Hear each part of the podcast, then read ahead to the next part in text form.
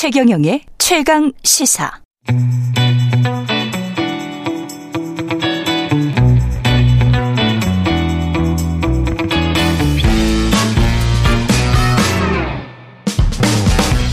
네, 정치 시사 이슈의 법적 쟁점을 시원하게 파헤쳐보는 시간 최강 로스쿨. 오늘은 최강 로스쿨 학장 김준우 변호사와 함께합니다. 안녕하세요. 네, 안녕하세요. 김준우 변호사입니다. 오늘 출연인 줄 알았는데. 아, 네, 저도 그런 줄 알았는데요. 예. 네, 어쩌다 예. 보니까 유선상으로 연결돼서 통보합니다. 예, 그 오늘 직장 갑질 119가 최근에 그 직장 내 괴롭힘 관련해서 판결내를 87건을 분석했다. 이 보고서를 내놨던데 그 네. 관련해서 좀 법적인 부분들을 살펴보는 시간입니다.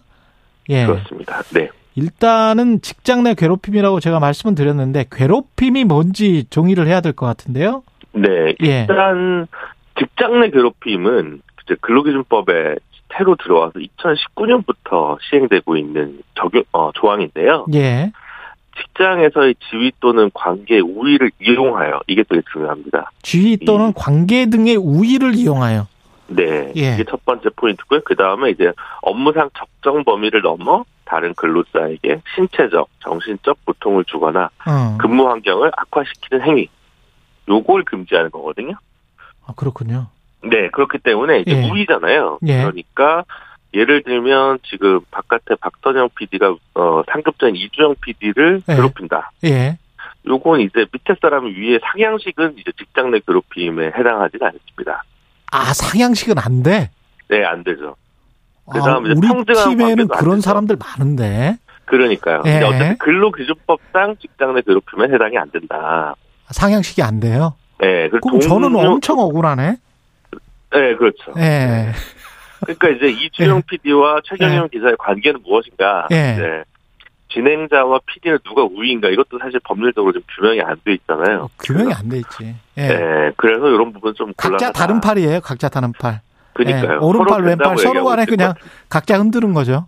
네, 예. 그렇습니다. 그래서 그런 건 좀 안 되고요. 어쨌든 예. 상급자가 이제 밑에 사람을 괴롭히는 경우 아니면 사장님이 근로자를 괴롭히는 경우 아. 요거를 이제 어, 규제하는 것이 근로기준법상 직장 내 괴롭힘이다. 이렇게 좀 알고 계시면 될것 예. 같습니다. 부장이 대리에게, 상무가 네. 뭐 부장에게.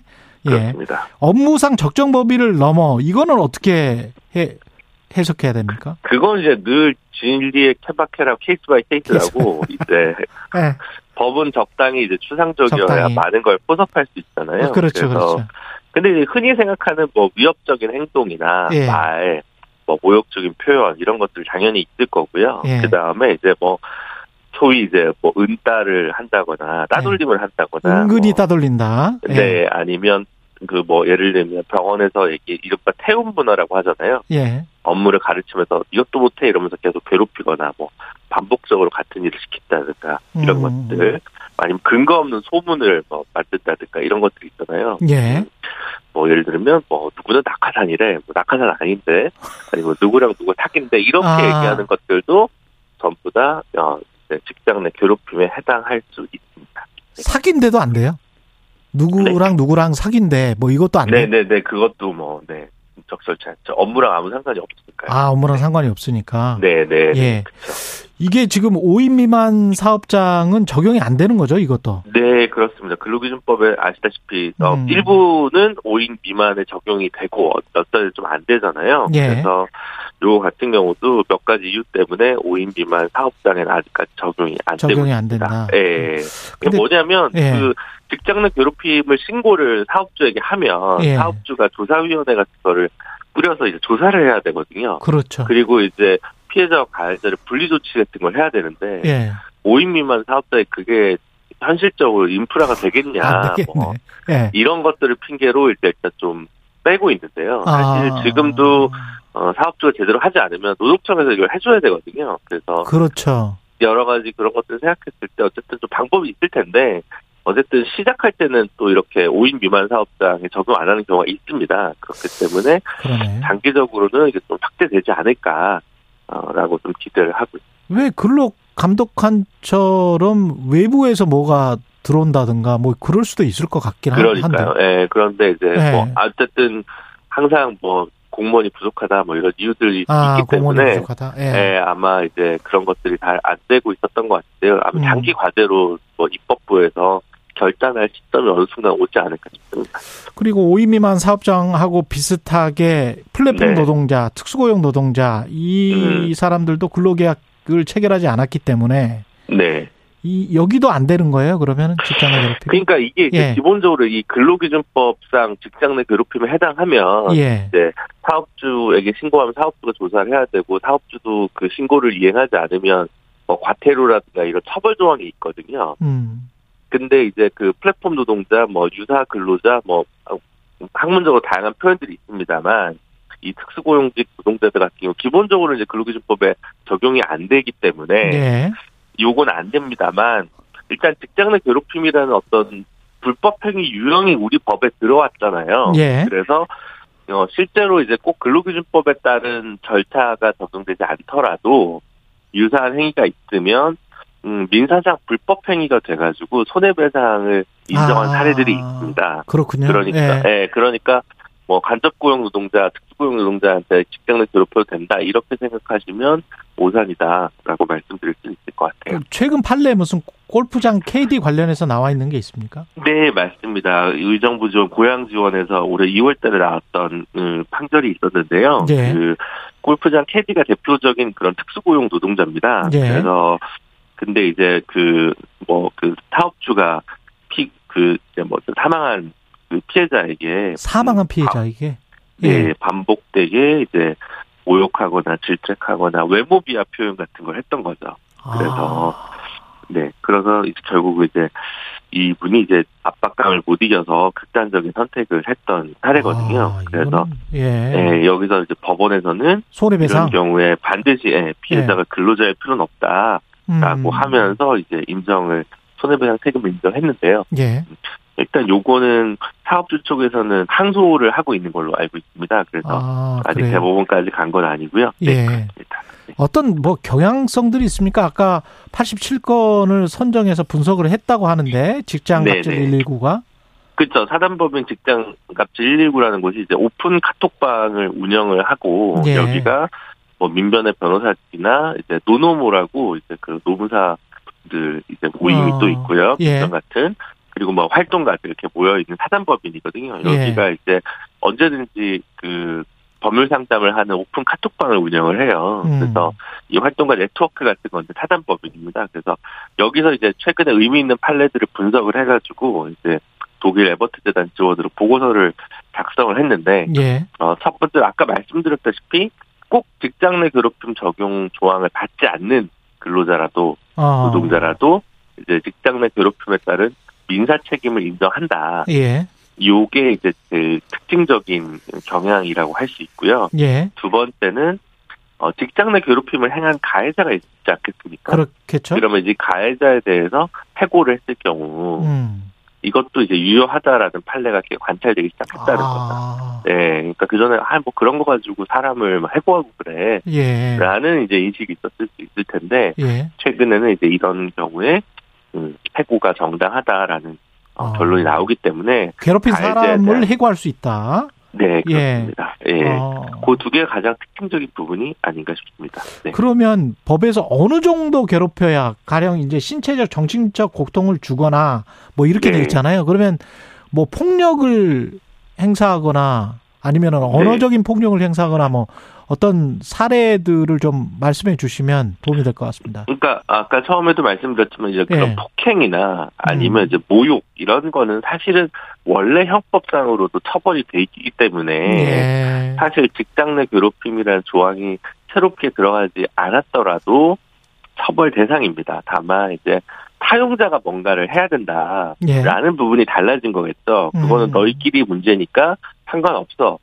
나는 빠질래라고 원래는 할 수 있었을 텐데 예. 지금 상급자가 하급자에게 폭언이나 폭행을 했을 경우에 이제 둘을 분리시켜 놓는다든가 뭐 등등의 조치를 이제 사용자가 해야 된다는 거죠. 그렇죠. 그게 이제 제도가 달라진 거고요. 예. 그 다음에 이제 이른바 그 그런 신체적 언어적 괴롭힘 말고 음. 이제 업무적 괴롭힘 같은 게 이제 좀 대표적인 직장 내 괴롭힘이라고 할 수 있습니다. 예. 예를 들면 이제 반성문을 과도하게 많이 쓰게 한다든가 반성문을 뭐 쓰게 한단다. 네. 아직도 좀 그런 교들이 있습니다. 아 그래요? 네, 뭘 잘못했으면 뭐 업무 수칙 같은 걸 자필로 계속 쓰게 한다든가 아. 그 다음에 특별한 이유 없이 아, 뭐 사내 뭐 인트라넷 접속 같은 걸 차단시키는 행위 너는 여기 접속하지 마라고 한다든가요. 예. 아니면 이유 없이 차별하는 경우 아니면 음. 특히 뭐 그런 거 있습니다. 휴가를 신청을 했는데 예. 이유 없이 미운 사람에게는 휴가를 못 쓰게 한다든가. 아, 그러, 네. 그렇게도 하는군요. 네, 아직도 이제 그런 경우가 좀 있습니다. 그리고 뭐 되게 오래된 음, 경우입니다만 뭐 회식을 강요한다든가 아, 그래요? 음주 강요. 네. 그것도 괴롭힘이 되는 거죠? 예. 네, 이제는 될 수 있습니다. 그리고 음. 이제 업무적이 아니더라도 업무 외적인 부분일 텐데 뭐 이상한 사소한 심부름을 시키는 경우들이 예.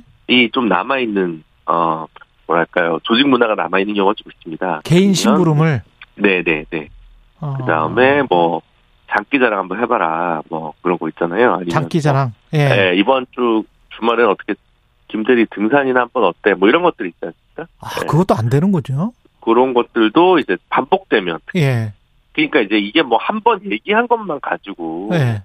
직장 내 괴롭힘이 될 수는 없지 않습니까? 근데 본인이 그래서- 이제 분명하게 의사를 전달을 했는데 나는 뭐 네, 피곤해서 안 된다. 그렇죠. 네. 아, 뭐 그런 것들 아니면 뭐 아파서 휴가를 써야 되는데 뭐 계속 미운 사람한테 계속 아니 뭐 음. 진단서 갖고 와라 뭐 갖고 와라 이런 식으로 하는 경우도 있습니다. 그래서 하여튼 일회적으로는 그렇게 된다고 바로 딱 되진 않고요. 예.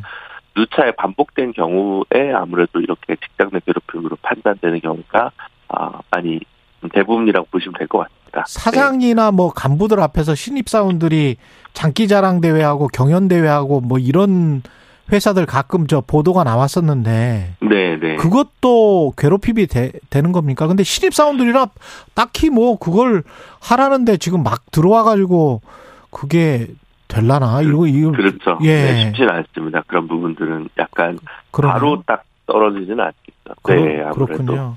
그럼 네. 만약에 내가 이제 직장 내 괴롭힘을 당하고 있는 것 같다. 상, 상당히 네. 유형이 많으니까. 그렇죠. 그럼 그럼 어떻게 해야 돼요? 일단은 아무래도 증거를 수집해야 되지 않겠습니까? 증거를 수집해야 된다. 네, 예. 그러니까 뭐 근데 그 이런 게 참 그래서 요즘 기업 문화가 무서워진다는 얘기들도 많이 하십니다. 네. 음. 녹음의 일상화 뭐 이런 것들이 예. 있다 보니까요. 그래서 이제 뭐 근데 어쨌든 음 어쩔 수 없죠. 그러니까 회사 내에 있는 뭐 CCTV 기록을 확보하는 경우도 있고 예. 아니면 주변 근로자의 진술을 획득하는 경우도 있고요. 동료의 네. 진술. 본, 예. 네. 그리고 이제 본인이 뭔가 녹음을 좀 해놨다든가 예. 아니면 뭐 인터넷 내부 게시판이나 카톡방에서 좀 모욕적인 표현이나 비하적인 표현이 드는 경우가 있습니다. 그래서 그렇죠. 예. 그런 것들도 좀 음, 적시에 캡처를 좀 해, 해뒀다든가 뭐 음. 이런 일들이 좀 필요한 것 같아요. 그러면 그 직장 내 괴롭힘을 당한 사람은 어디에다 신고를 하는 거죠? 회사에다 신고를. 기본 네 기본적으로 회사에다 신고를 하는 거고요. 예. 그래서 회사가 좀 안 될 것 같으면 노동청에 신고를 하는 건데 예. 이렇게 본인이 혼자 하는 경우에 좀 음, 뭐랄까요? 힘들지. 어, 서, 네, 섭질 예. 수가 있습니다. 예. 그래서 아까 말씀드린 뭐 그러니까 노동조합이 있는 회사라면 노동조합이랑 상의를 하시는 게 제일 좋을 것 같고요. 예. 네, 아까 말씀드린 그 직장갑질 119라는 사단법인에서 음. 어, 카톡방을 운영하니까 상담은 무료니까요. 예. 그런데 이제 상담을 하시거나 아니면 뭐 어, 노무사 사무실이나 변호사 사무실을 찾아서 가는 것도 뭐 좋은 방법이 될 수 있을 것 같아요. 만약에 이런 신고를 당하고 뭐 증거가 다 있고 그런데 어 적절한 조치를 취하지 않았다 그러면 사용자 측에 뭔가 제재가 있, 있, 겠죠 그렇습니다. 예. 어, 그런 과태료 같은 조항들이 있고요. 예. 그리고 어 이제 특히 그 조사를 제대로 실시하지 않은 경우, 그 다음에 그 이에 따른 필요한 적절한 조치가 있을 거 아니에요. 근무 음. 장소 변경이라든가 예. 이런 걸 하지 않은 경우, 그 다음에 징계를 가해자에 대해서 확인했는데 징계를 하지 않은 경우가 있어요. 예. 아 우리 회사에 기여한 바가 많아서 뭐 징계까지 할 건 아니다. 예. 주의만 한다든가 아니면 음. 그런 그 조사 과정에서 알게 된 비밀을 누설하는 경우 이런 음. 경우에는 이제 기본적으로 과태료 조항이 있고요. 네. 그 다음에 또 이제 신고했다고 불리한 처우를 할 경우에 또 여기에 대해서 벌금이나 뭐 이런 음, 형사처벌을 받을 수 있도록 돼 있습니다. 예. 그래서 또 더 나아가서 이제 객관적 조사 의무를 제대로 하지 않았을 경우에는 손해배상 책임까지 어. 어, 사- 사업주가 지게 돼 있기 때문에요. 예. 요즘 사업자 별로도 이제 그런 전문 인력이 없기 때문에 이제 변호사나 노무사 사무실에 이런 음, 그 직장 내 괴롭힘 신고될 경우에 음. 이거를 이제 외주하고 의뢰하는 경우들도 많이 일어나고 있습니다. 예. 여기까지 듣겠습니다. 최강 로스쿨 김준우 변호사였습니다. 고맙습니다. 네, 감사합니다.